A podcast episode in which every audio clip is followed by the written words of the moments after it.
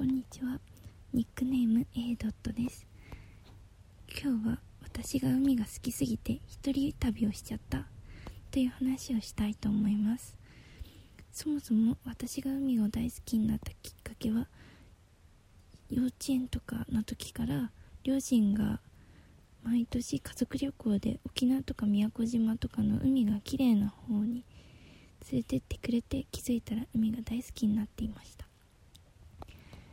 で大学生になったらバイトとかすると思うんですけどその稼いだお金とかでちゃんと貯めて海あ旅行したいなって思ってて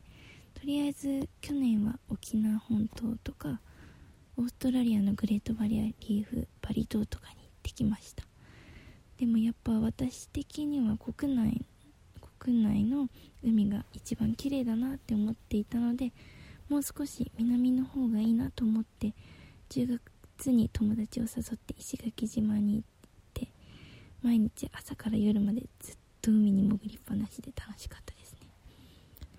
でも行く前から一つだけ心残りがあってずっと前からインスタでファンだったツアー会社の運動屋があるんですけどまあ調べてもらうと分かるんですがすごく綺麗な海のポイントに連れてってくれるんですね。なんですけど私たちが予約したかった日が満員で予約できなくてでその日たまたま入った居酒屋で声をかけてくれた現地の人が運動屋のオーナーと幼なじみだったので急遽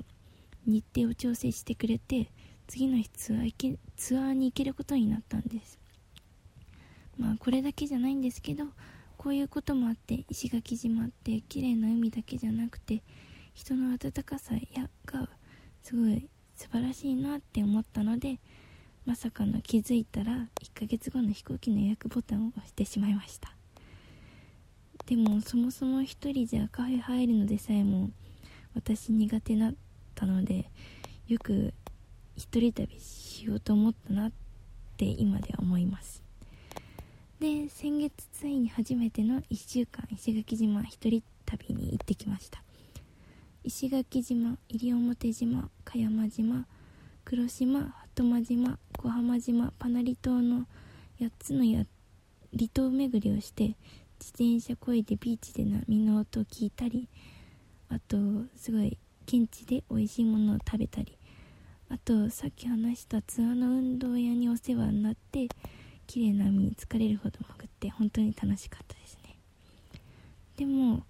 今回で何より一人旅って寂しいかなって思ってたりあと家族や友達に一人旅って本当に寂しくないのって言われてたんですけど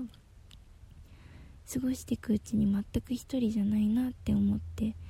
というのも私ゲストハウスに泊まってたんですけど初めて会ったのに前から友達だっ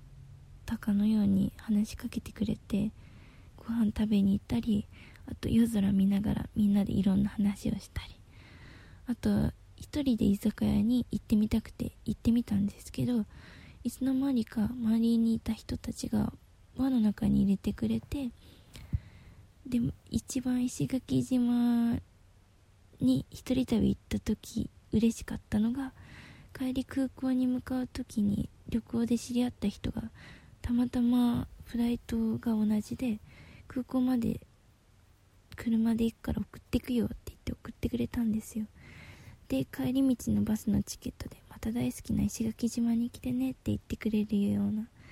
敵な人でなんかすごい石垣島楽しかったなって思いました。海が好きなのがきっかけでこんなにいろんな人とつながることができたので私にとって一人旅って本当に何かが変わった気がします。なのでもし一人旅迷っている方がいたら本当に素晴らしい経験ができると思うのでぜひ行ってみてください。